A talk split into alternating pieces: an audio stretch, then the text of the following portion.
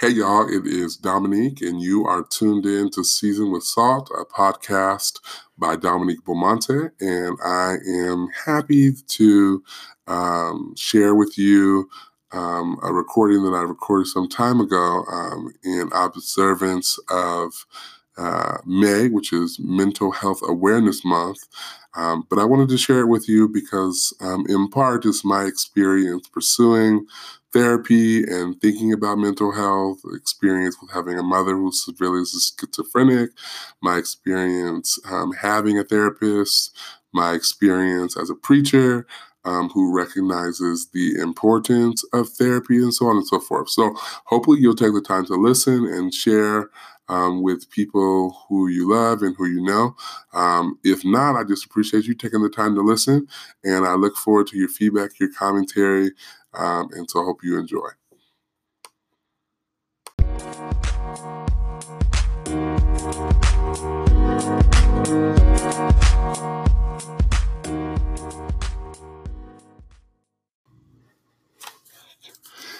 So, May was Mental Health Awareness Month, and uh,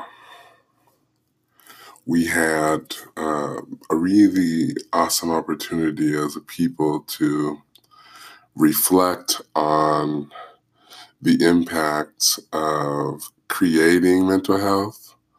Um, you can look at that terminology a little bit differently, creating mental health, sustaining mental health, being concerned about the status of mental health, um, and just being aware of the fact that some of the things that we have normalized um, and socialized to be regular um, are things that we need to really be thinking about. Um, what has so, first, I think it's important for me to talk about what has sort of grounded my thinking in the area of mental health.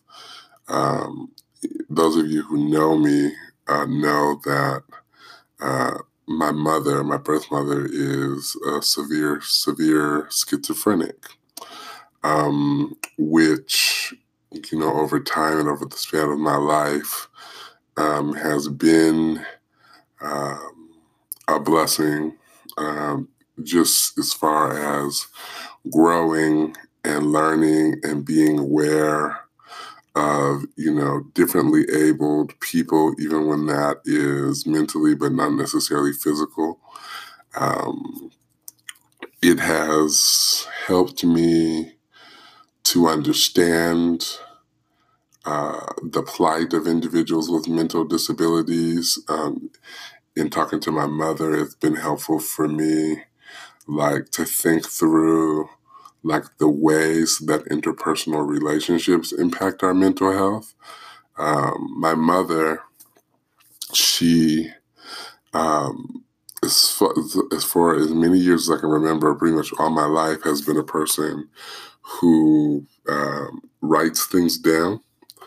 Um, and I can remember at a very young age, like finding notepads in the house um, where she had written down things that people would say to her. Uh, and sometimes the commentary, the comments that she'd write down would be positive things, but most of the time they would be comments that people said to her that were very hurtful. And I found it to be interesting, like just over time, over life, like how much the internalization of negative things that she heard, like impacted the way that she thought about herself, the way she thought about other people, um, etc. And kind of funny, but I'm a I identify as an introvert, which is sometimes very shocking to other people. Um, primarily from my perspective, because they don't know what an introvert is.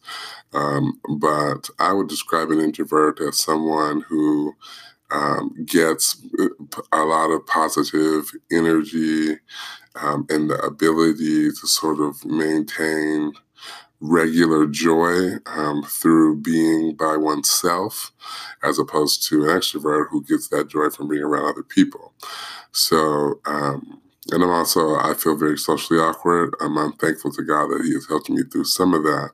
But some of the things that folks will be like, "Oh, you're scandalous," or like you did that is really a product of that, and they'll be in in in, in thick denial about uh, me being an introvert. But I mention that to say that um, my mother. Um, who doesn't really qualify uh, qualify or validate introversion versus extroversion from her perspective, just based on the way that she was raised and and and the way that she thinks. She's very concerned about my um, like ne- needing to do things by myself or, need, or, or, or spending so much time by myself or getting energy from doing things alone. She thinks that it is a product of loneliness and you know, like she wants to hear me like doing things with other people, which is just kind of, it is my thing, but it's not really my thing, not for the reasons for which it might be for other people. So, I said all that to say that um, as the son of someone who um, has a severe mental disability or a different a- mental ableness, um, it's difficult to sort of throw or push um, the importance of you know mental health to the side.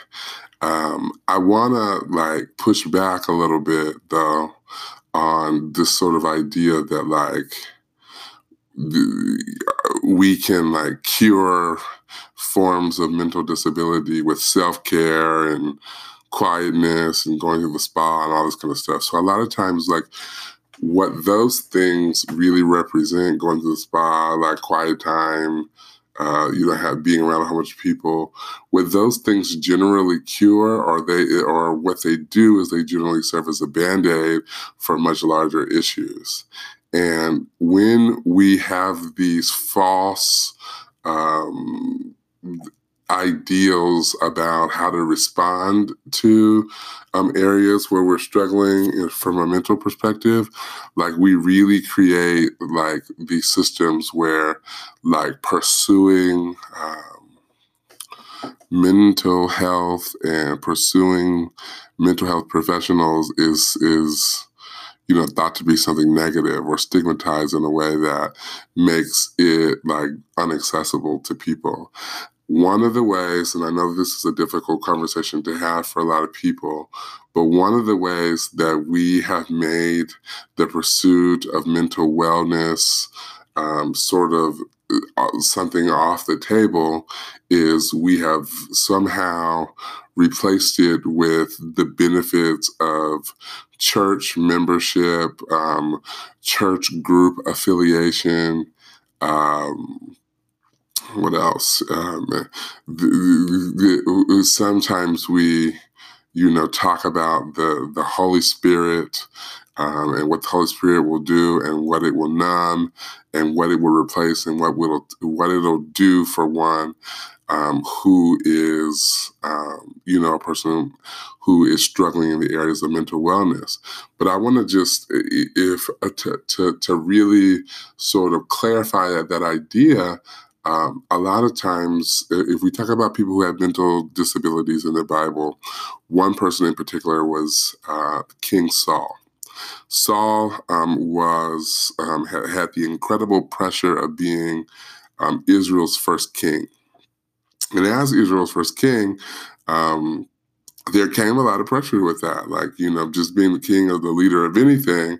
And then having, I mean, the, the children of Israel had essentially gone from being um, a, a, nation that was ruled by God and they waited for God for judgment and direction to being um, at the scrutiny and direction of man. And Saul was that man. And if you can think about it, he had some nervous uh, disabilities now. He was anointed by God to be king. He was the person that God selected to be king, and still he had some problems. And there were some points in his time of challenge where he did have the Spirit of the Lord. Um, and the Bible says that his um, mental unwellness had gotten to the point where the only real thing um, that could um, soothe his um, time of challenge was um, instrument playing from the young David, who would later become king.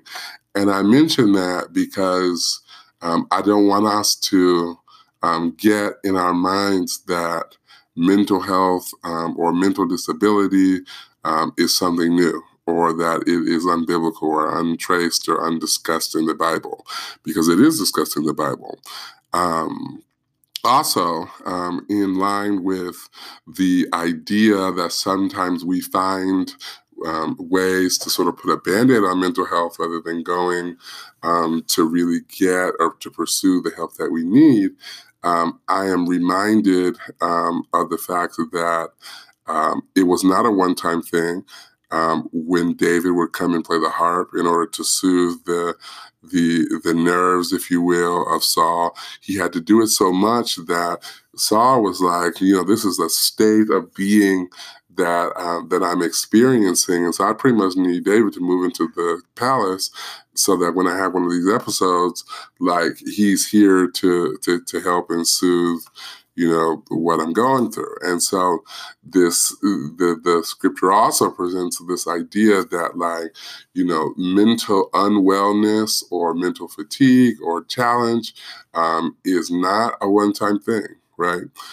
We go through um, difficult things, um, and we are called upon um, and you know to figure out ways to get through them. And so Dave was a person that comes to mind. I mean, there are a number of other people um, who talk about, um, you know, just the the coping and mental fortitude, and and I would just say also that, um, you know, the pursuit of of of being mentally well, like requires a number of different things.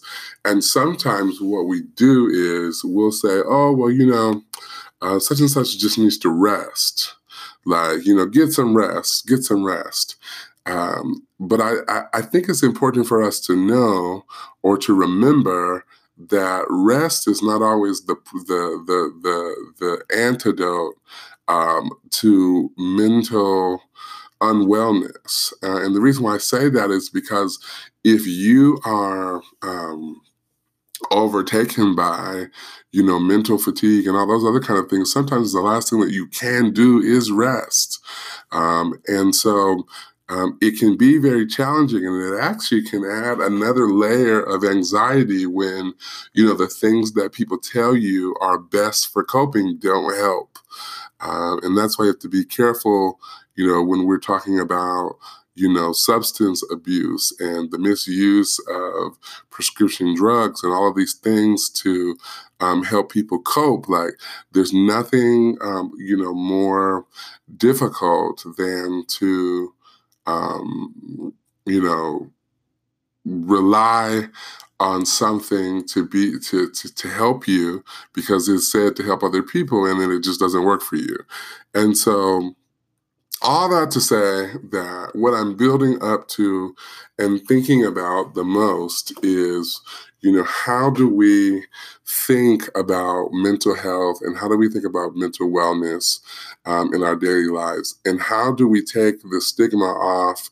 of this idea that mental unwellness is attached to some type of sin or poor behavior or retribution or, you know, the, the what you've reaped because you've sown, you know, something.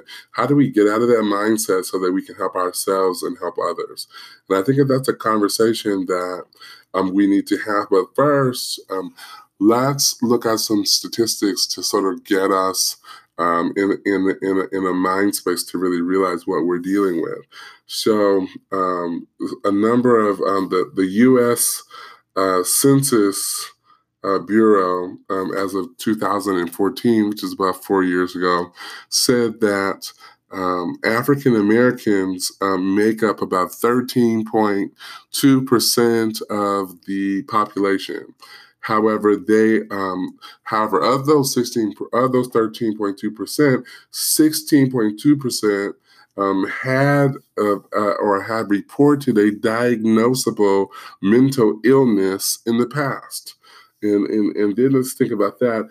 That is, if you do your calculation, that's over 6.8 million people who have been diagnosed. And you know that sometimes um, we don't like to go to the doctor. And I think this is especially true um, for men. I think statistically, we could probably build a case that men are more, more less likely to pursue um, advice health wise, even for things that they know are abnormal in their body. And we're talking about mental health. Um, what about those so, some other things? African Americans, Black Americans are 20% more likely to report serious psychological distress than their white counterparts. So, more likely to um, report it, more likely to report it. And that's not necessarily going to the doctor to report it, but communicating like in, that they have experienced some mental unwellness. Um, African Americans living below the poverty line are three times more likely to report serious psychological um, issues. And I want to also park here to say that this is a very telling statistic because what it means is, is that there are a lot of people who um, may not have the resources or the ability to really talk about mental health because of their economic status. Um, and I think it behooves us um, to think more um, in, in, a more focused way about how we will address mental health for all people. Because it's easy to be like, I remember this is just a, a, a side note, but it kind of goes back to goes to what I'm thinking.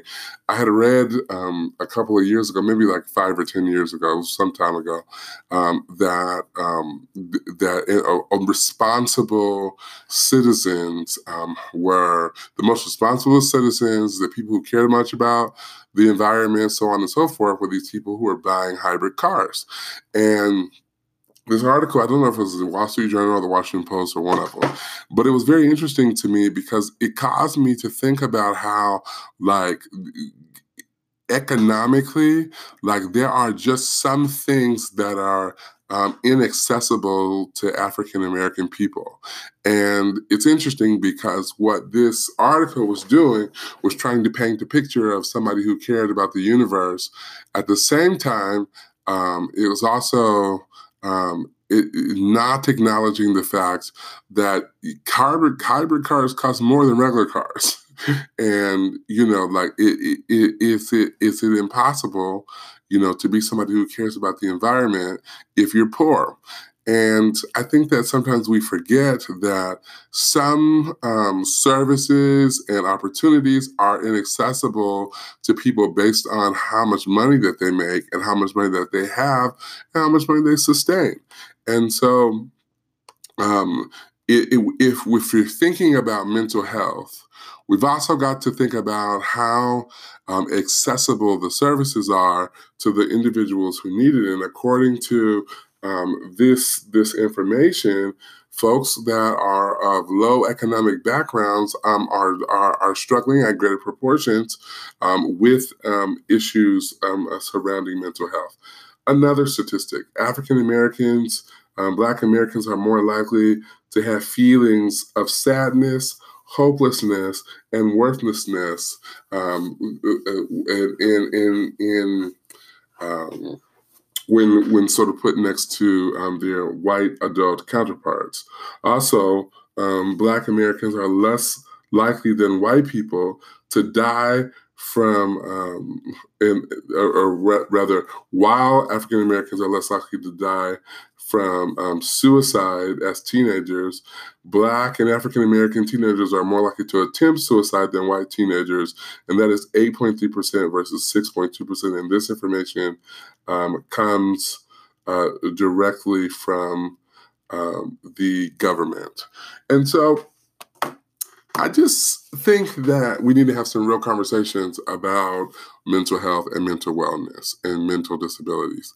And I think that um, so many of our uh, so many of our advancements have come as a result of um, our community um, partnering um, you know, civic and social organizations, partnering with religious organizations to really think through like how we can come together to solve the problems that our community face.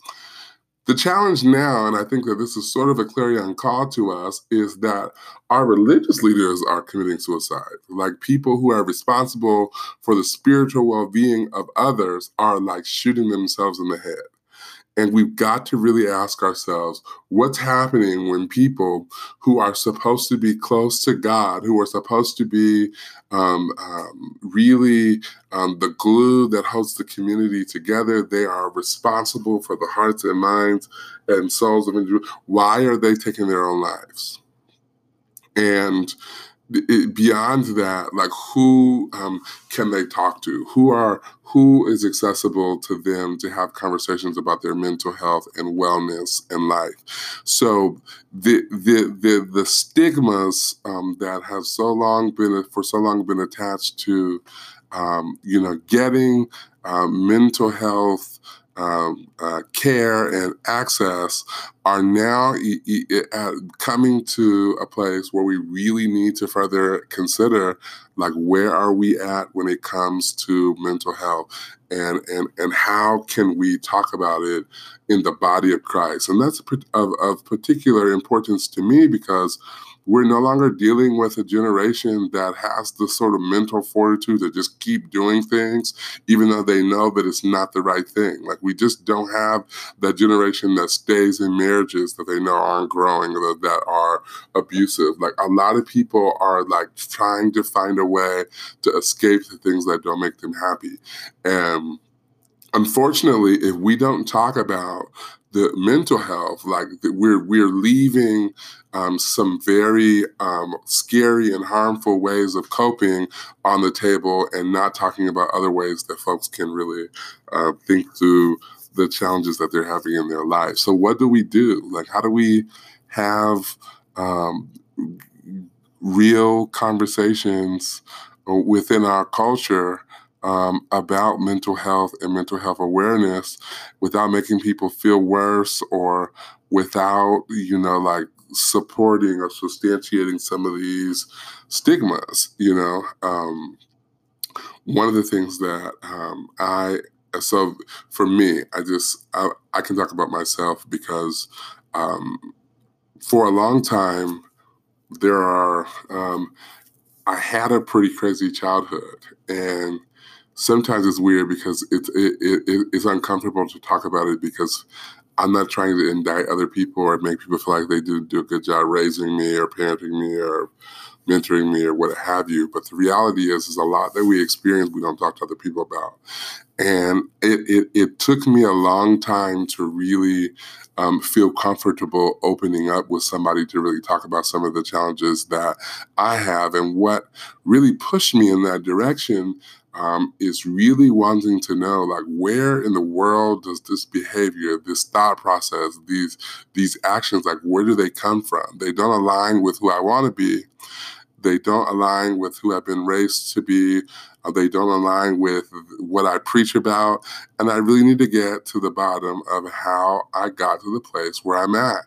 And I've heard my own pastor say on a number of occasions that um, he's not a, a, a counselor or somebody who can provide, you know, like therapy or, or, or counseling. And he says that, you know, for his own um, protection, um, you know, because it's it's a dark, it's a very dark world, um, and so what we tend to do in spiritually in spiritual spaces is we can only tell people what the Bible says, and we can sometimes infuse um, some common sense um, in our in, in, the way that we address issues, but we really it's, it's really not safe to go into the deep end and do any psychoanalysis or anything like that. I'm fortunate um, to have a counseling degree, um, and so that helps a bit.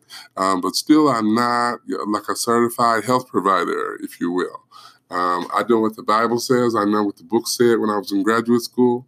I know what I'm reading about now in seminary. But I, don't necessarily have the ability to do any type of analysis on, on, on certain situations. And what I found is that, so I went to a mental health professional and I talked to them about some of the things that I was dealing with.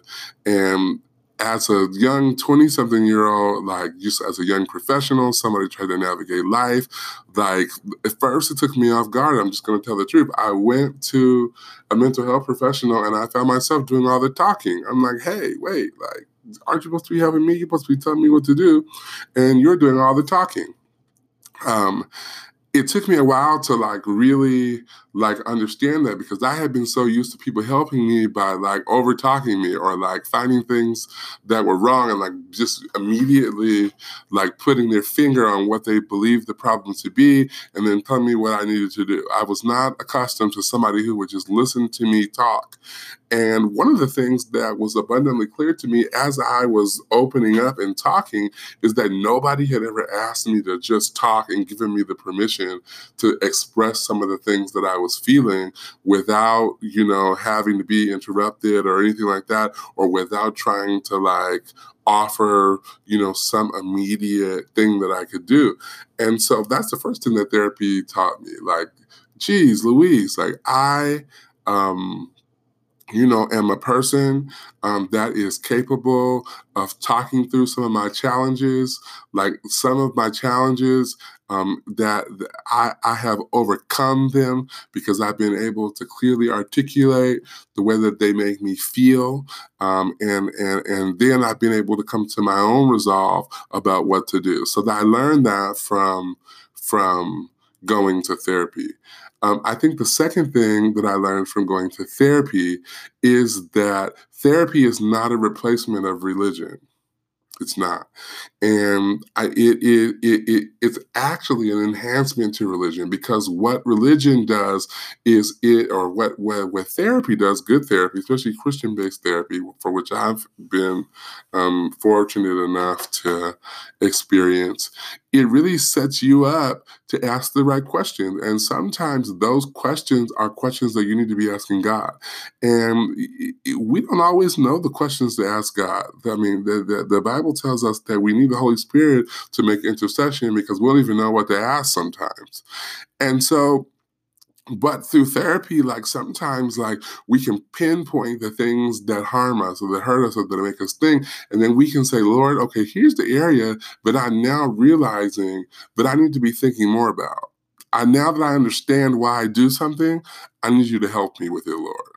And so, um, what the, the the the the therapy was for me is this opportunity to push me closer to God, right? Because when I could put into words what I was feeling and experiencing and what I needed from God, that's when I knew uh, I, that, that if I was going to be helped, that there was going to be a remedy um, to my problem, if there was going to be a solution for my challenge, that it was going to come from God because the mental health professional was not trying to give me the answers. She was trying to help me find the answers. And I had decided that if I could find the answers, then I wouldn't have needed, I, I, I wouldn't need a therapist. But what I realized is that the answers are in Christ. So the, my my my going um, to see a therapist was not a replacement for going to church. It was not a replacement for talking to my spiritual leaders. It was not a replacement for me um, reading my Bible. It was not a replacement for any of that, but it was an opportunity for the Bible, even so more, to come alive in my life because I had to learn to trust God in a different way. And I had to really lean on some of these scriptures that I had been quoting for years that I could not identify with. One of them was that God is the God of all comfort. Okay, because I had decided that I had some discomfort that wasn't even biblical, right? That that wasn't under the auspices of God. I had limited God to certain types of comfort. And then when I realized that the comfort that I was experiencing, I was able to name it. Then I was able to really talk to God about this. Okay, God, if you're the God of all comfort, then hey, what about this challenge that I'm going through? What about the aftermath of this situation that I had when I was a kid that I haven't really gotten over yet? And so therapy did not replace God for me. Therapy did not replace church for me. Therapy did not replace religion for me. Therapy like provided this opportunity for me to grow in my relationship with Christ and for me to get to know him um, for me to get to know him better. And so I just I I I wanted to put that out there um, because you know I think if we don't say that, then people will just assume that it is the opposite of, of really seeking first the kingdom of God. And and it was actually, you know, in seeking God that he I believe he led me to even be thinking about, you know, seeing a, a, a therapist and and and so I just want to say that because it wasn't just like I, you know, like was like God ain't working, so let me go talk to some lady. Like no, I God really led me because there were some things that I'm thinking that he wanted to reveal to me that he had to use other people. And that's biblical for sure. There are a lot of instances in the Bible where God uses the prophet, the preacher, the teacher, um, the, the, the, the sinner, to be frank, um, to reveal something that God has been trying to tell his people. Um, and so thankful for that. Um, thankful um, for um, what he has demonstrated to me through therapy.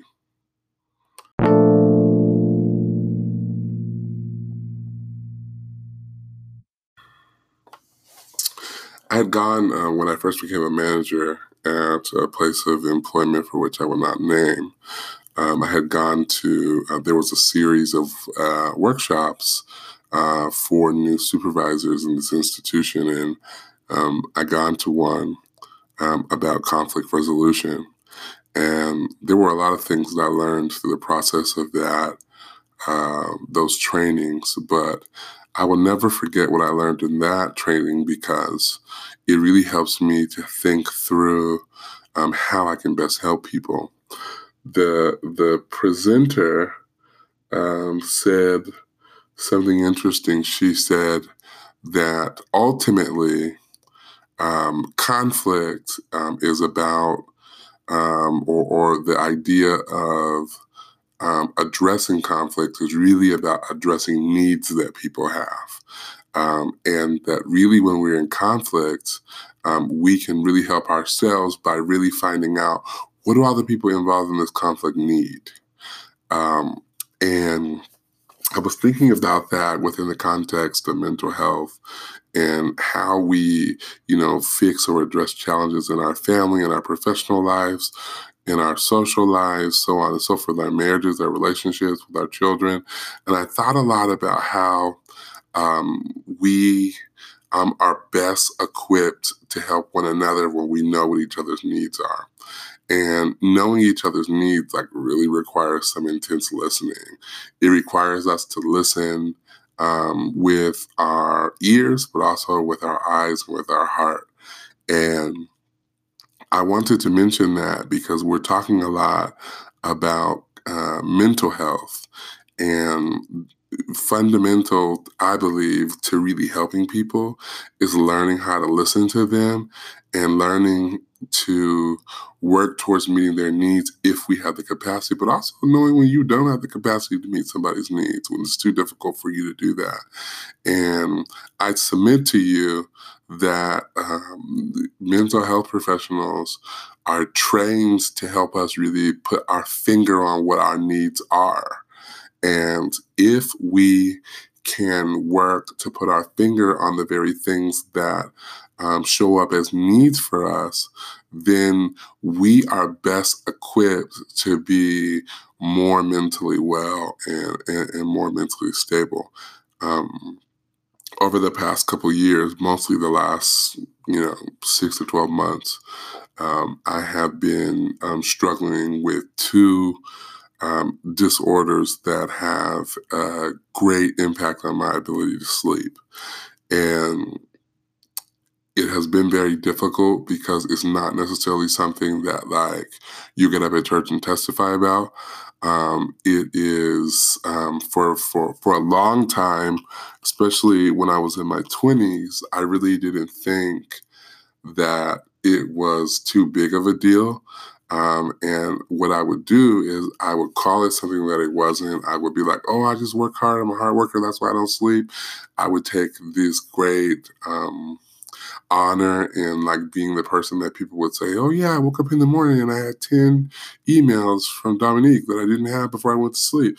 Like I would take a lot of of of you know that would make me feel good. I mean, there would be a lot of times when that would be like hearing things like that would just really float my boat, and over time, you know, when people would start talking about the import, it was the discussion around self care that really helps me to realize that I had a problem.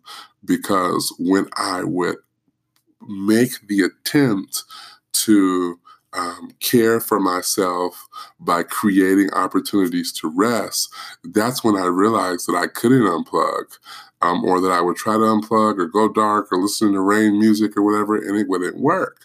And that that that admonition from other people against the experience that I was having when I thought that I was taking that admonition into consideration, like led me to start asking my doctor some questions, like why is it that the lights can be out and there could be rain music and sleep music and and and lavender uh, you know oil in the diffuser, and I am still wide awake. Like, how is it that you know I can stay up all night and then sleep for 20 minutes, and you know, and feel like I had a whole night's sleep, and then just be extremely tired at the end of the day? I just could not realize that. Um, I couldn't understand um, why that was my my fate, and I found out, you know, through multiple appointments, like what was happening in my body, and I still didn't talk to anybody about it necessarily, but the the the responses that you know well-intentioned people um, had to my being tired or looking tired, like really started to f- make me, you know, it, it started to I was gonna say started to make me fed up, but it started to anger me um, it started I, I, started feeling resentment towards people when they'd be like you need to get some rest. You need to go to sleep. Because i knew that it was something that i couldn't do and i didn't know how to communicate that to other people. And when i um, when i seen my health professional um, and they started to talk to me about some of the things that I would be experiencing. Like it was um, this opportunity to name what I was going through um, for myself, but also, even though I believe that God already knew, to have a frank and clear conversation with Him about what I needed. And I thank God because um, while I'm in the process of being healed, I believe that wholeheartedly. Um, I have not um, experienced like a time where I'm just sleeping all the way through the night, but it has created um, a sense of hope for me um, because I have been able to have open discussions about what's bothering me, especially when people um, make comments that I would, you know, in the past not really respond to because I wouldn't know what to say. Um, and I just wanted to tell that story, you know, in transparency because um, sometimes the anxiety that we experience uh, because of things that are going on in our life are only um, further elevated by well intentioned people that don't really know what's going on within us and we don't know productive ways to say, you know, here's what's happening with me, or we don't know because we haven't gone to the doctor or whatever the, the case may be. Um, but um, there is a lot of of healing um, and and wellness that comes as a result of even beginning the process to help yourself, um, and it really starts with talking. Um, it starts with um, finding safe spaces and safe people, you know, who won't try to self-diagnose, who won't try to diagnose you necessarily if they're not equipped to provide you with the help that you need, but that they can point you in the right direction. They can say, you know what, like, you know, you, you know, it you're, you might um, want to go and talk to such and such, or I know somebody who dealt with this, and they can probably tell you what it was that they did. Um, and so I just wanted to mention that because, like, in, in in the space that I am in now, like I believe that God has allowed me to experience something so that I can help other people who would not um, be naturally inclined to go to God or to go to church or to go to some or to go to the health clinic or to go see the therapist that those would not be their first stops. But i believe that god is positioning us those of us who have had so many of these experiences that we've talked about today they um, god is positioning us to be someone who is a safe space for people and that not only leads them to the therapist and the professional professional, but leads them to Christ through the therapist and the professional. And sometimes we just need to to to to to, to talk to people um, and to tell our, our, our story to other people so that um, they um, can be blessed, they can be helped, and so. I have so much to say about this topic, but I think this is enough 40 minutes of just talking about mental health, it, a part of it has just been like refreshing and healing um, because I know that black men and black male clergy, this is just, these are just subjects that we just aren't talking about. And the more that we talk about them, the more we expose Satan who uses mental health as a trick. Um, and when we can expose him and when we can shine light in dark spaces, we are bringing God glory. And so I appreciate Mental Health Awareness Month. I appreciate the invitation from others to pursue self care. Um, and I appreciate that God is a God that cares for us, even in the absence of our ability to care for ourselves or to know how. And so, one of the prayers that I have been praying is, Lord, help me to know how to care for myself so that I can be an available vessel for you. And I believe that He will do just that. So, hopefully, you've enjoyed this talk. I know it's been a lot of rambling, but um, it's from the heart, and I love to continue this dialogue with you, We're friends, or if you want to ask questions or whatever that might be.